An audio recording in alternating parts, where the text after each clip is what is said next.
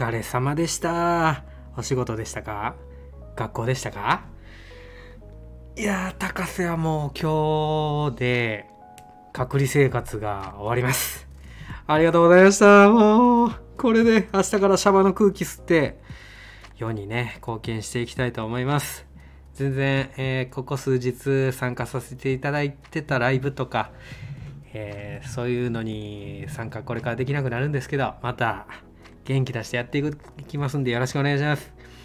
今日はですね SNS やスタイフにいらっしゃる方はみんなかまってちゃんばっかりやっていうところで昨日配信させてもらったんですけども僕も含めてかまってちゃんやなって。でそっからね一個抜け出すのって児童文学でも教えてくれてたなっていう。昨日引用できなかった「妖怪の子預かります」からしっかり引用したいと思いますんでよろしくお願いします。知らんけどラジオしらラジはあなたと私がちょっとでもふわふわできるように高瀬が喋りまくる。喋りまくる。脱力系ラジオです、えー音声配信のネタやブログのネタになったら本当に嬉しいです。それでは知らんけど本編、えー妖怪の子預かります」って広島玲子さんっていう方が書かれてます。あの広島玲子さんの作品でいうと今では銭天堂が有名ですかね。うん銭天堂がとっても有名でその次は10年屋とかかな、うん、が有名ですね。あの学校の図書館でも置いてない図書館はそんなないんじゃないかな。まあ僕もそんなたくさんのね学校に行ったわけじゃないんでわかんないんですけど他の県とかね。うん。でも広島玲子さんの本は置いてあると思います。そんな中で「妖怪の子預かります」っていう今回の本はこれがねまたねとっても楽しくて面白いんですよね。銭天堂は1話完結のドラえもんみたいな方式なんですけども妖怪の子を預かりますは完結しながらも大きなストーリーは1巻から10巻まで通ってるかなっていうお話です。なんとこれもともと大人用に書かれたお話でしてそれをあの子供たちにも読めるように書き直してほしいって頼まれたところから始まった形ですね。だからあのちょっと表現的に大人かなっていうところとかもあったりしてえっ、と女が売られているとかね。もうでも「鬼滅の刃」で漫画でね出てきたんで女郎とか花魁とか。まあそこを見るともう今時代はねそんなん余裕でオープンにしていくみたいな時代かもしれないんですけどそういう社会のねえっ、となんとも言えないところも表現してくれたりしてるような妖怪の子を預かります。でこれねもう全編を通してあの主人公の、えー、安家に対する周りの大人の愛情っていうかあ、まあ、特に千夜なんですけどもの愛情がねもうたまらないんですよねしかもこれ育ての親ってていうだけで血はつながってないっていうところからなんか複雑な愛っていうかあ複雑っていうよりももっと根源的な愛を描いてくれているかなっていう感じです。もうね急増とかねいろんな魅力的なキャラクター出てくるんですけどねうんいろんな子供が出てきていろんな愛を受けていて逆にいろんな愛を受けられなくてっていうところのねコントラストで、えー愛とは何かっていうのを考えさせられる妖怪の子を預かりますですね。えっともう小学校4年生からおすすめっていう形なんですけども本当にね3年生のうちの息子もね読み始めたんで家族でハマってる感じです。可愛くて愉快でちょっぴり怖い大人気の妖怪ファンタジーっていうねあのクリスマスにうちの娘が3回図書館で借りた後に全巻買ってくれっていうことで箱買い大人買いしました。クリスマスメリークリスマスね妖怪の子預かります。10巻セットってね。えー、じゃあその中で今回2巻。2巻から引用です。2巻の一つのお話でえっ、ー、と蛇のねあのお姫様、えー、カダ。あのカダの皮はねあの花難しい花って草冠にねあのセンサーもバンバンバンって引っ張ってなんかあのねあの 難しい花。カダのカとダはね蛇ですね。うん、カダ族のお姫様の話なんですけどもこのカダ族っていうのがあのなかなか面白い、えー、力を持ってるっていうかあの性質の妖怪で恋をしないと大人の体になれないって言ってでカダのお姫様の初音のおじちゃんはもうもう何百年もね生きてるんですけどももう見た目はもう10歳みたいな感じの おじさんで、うん、自分は大人の体になりたいかなっていうことで、えー、初音、加のお姫様、初音は恋をしたいなって。で、そんな時に友達の猫のね、姫様、これがね、またね、凄まじい、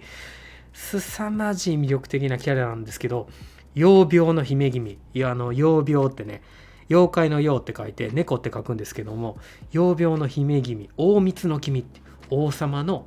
あの蜜ね断蜜さんの蜜。秘密の蜜の下あ秘密の蜜かな。あの虫になってるやつね。うん。うかんむり必ず虫みたいな。王様大蜜の君って言うんですけどこの大蜜の君がねめちゃくちゃ力の持ち主っていうか太陽もうごつい妖怪なんですけど力もあってまたキャラクターがねいいんですよね。その大晦の君に相談したところなんとこともあろうにこの大晦の君は、えー、主人公安家の育ての親である千夜のことをね紹介しちゃうんですよね。で千夜にね会いに来た、えー、加田のお姫様はもう千夜のことをねもう一目惚れっていうかもう気に入っちゃってそれですぐに、まあ、求婚じゃないけども婿になれと言っていくんですよね。でもね千夜はねもうその来た時に安家を傷つけられたっていうことでブチギレしてて。もうねあの思いっきり怒るんですよね。この初音のことをね。でそこで愛っていうことについて千円はスパコーンって言い切るんですよね。うん。でそこをねちょっと引用させてもらいます。千円は一括した。ふさわしいだの。ふさわしくないだろいちいち不愉快だね。無礼にも程がある。お前はやたらに恋だなんだとほざくが。少しも私のことを考えてないじゃないか。考えているのは自分のことばかり。その薄っぺらな恋心とやらには吐き気がする。そんなひどい。誰かを愛おしく思うならまずは自分がその相手のために変わるべきだろ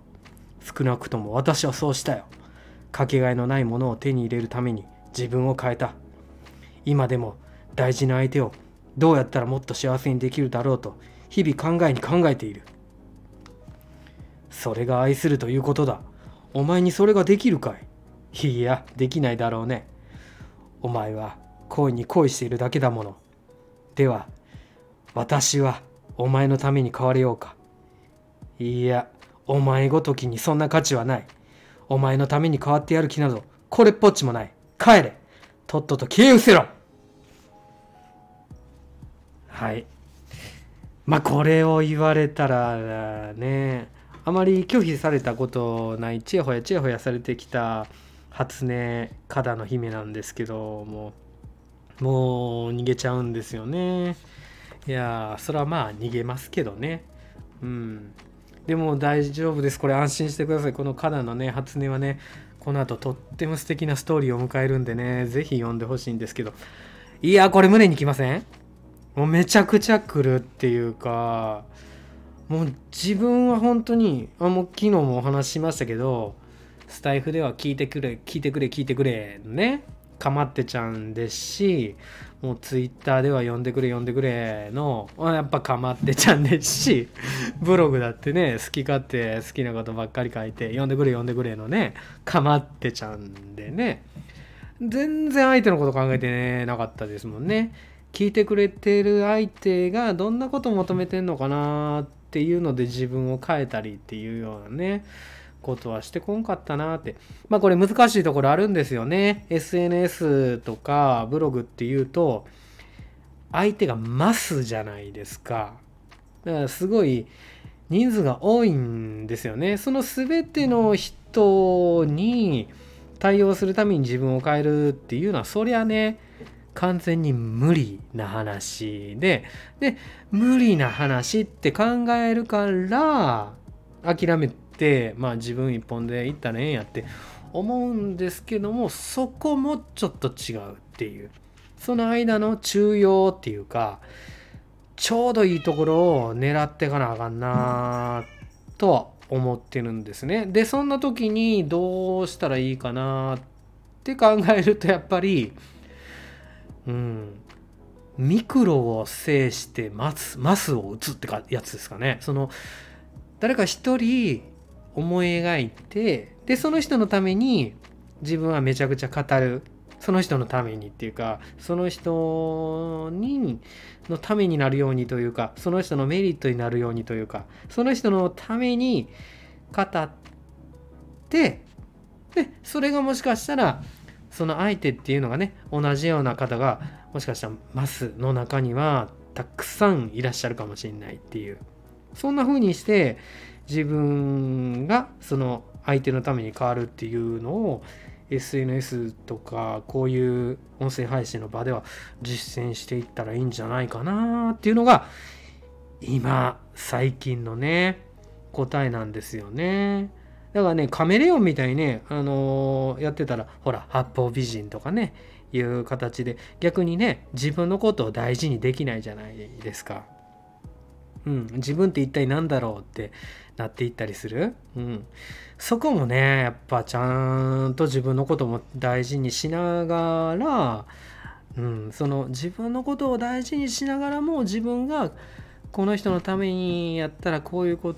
風に変われるなっていうのがねやっぱり愛っていう感じなんじゃないかな。あって自分ばっかり変わっててね自分ばっかり無理して自己犠牲ばっかりじゃね長く続けられんよ。本当に。うん。もう恋はね始めるのは簡単ですけどずっと続けていくって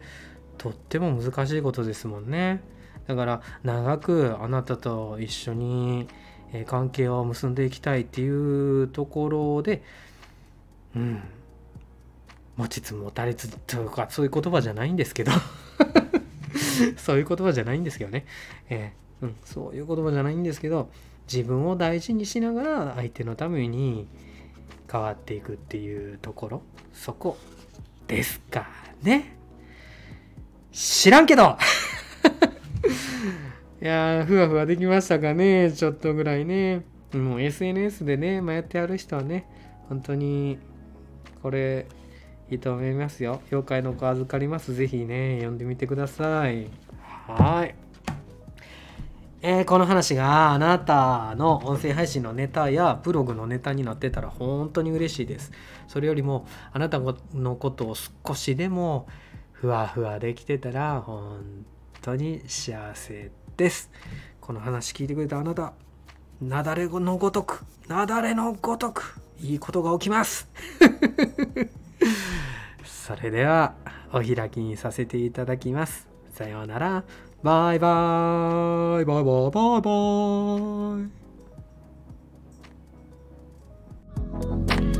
イ。